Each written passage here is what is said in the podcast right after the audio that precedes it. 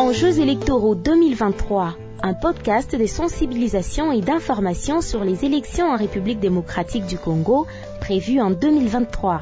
Enjeux électoraux 2023 vous est présenté par Junior Ngandou. Maître Jeanne Matambo, bonjour.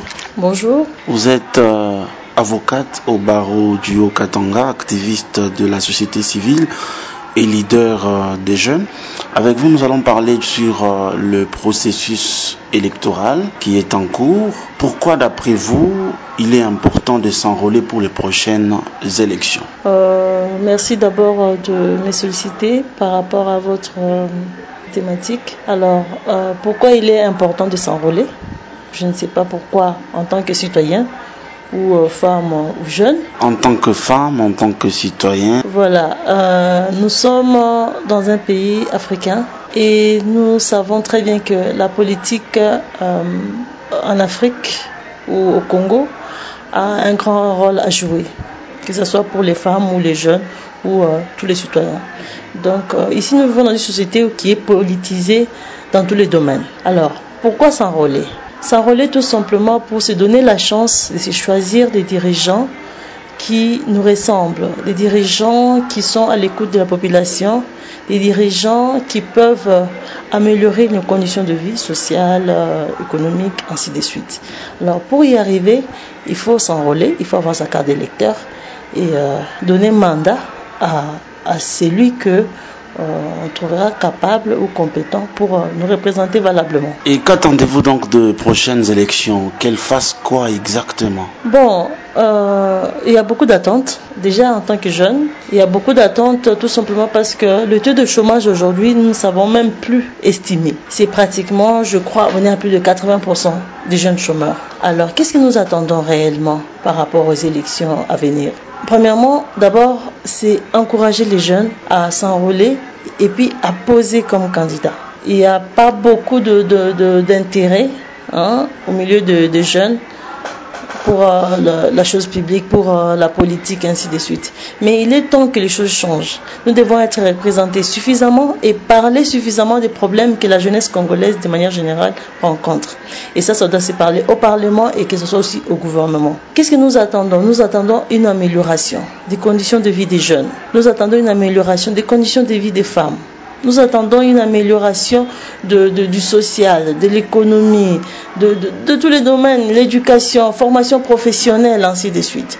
Qu'est-ce que nous attendons réellement?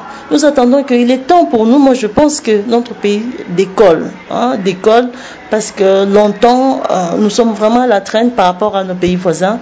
Et pour cela, nous devons avoir des dirigeants capables et visionnaires qui sont remplis de bonne volonté pour changer et transformer notre société.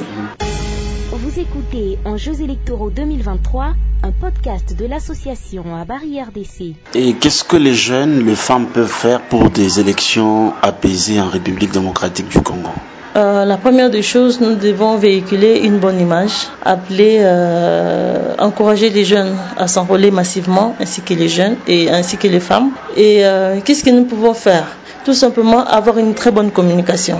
Les femmes doivent être solidaires. Parce que la situation que vit une femme à l'Est, au Congo, ça ne touche pas seulement la femme de l'Est, ça touche aussi la femme de Lubumbashi. Bien que nous vivons dans deux milieux urbains différents et nous sommes face à deux situations différentes, mais la femme qui vit à Lubumbashi n'est pas non plus, elle n'est pas à l'abri de tout ce que les femmes de l'Est connaissent. Nous avons aussi la criminalité urbaine, quand les voleurs entrent, aujourd'hui les femmes sont aussi violées. Donc les femmes doivent être solidaires, donner la chance cette fois-ci aux femmes qui vont porter la voix des femmes dans les institutions. Et c'est pareil aussi pour les jeunes. Donc nous devons sensibiliser les gens à aller se faire enrôler et nous devons encourager les jeunes et les femmes à postuler dans toutes les catégories que la CENI avait prévues. Maître Jeanne Matambo, je rappelle que vous êtes avocate au barreau du Haut-Katanga, activiste de la société civile et leader des jeunes. Merci d'avoir répondu à nos questions. Merci beaucoup et espérons prochainement, c'est pas la dernière fois, espérons que prochainement nous pouvons encore en débattre en profondeur concernant ces questions.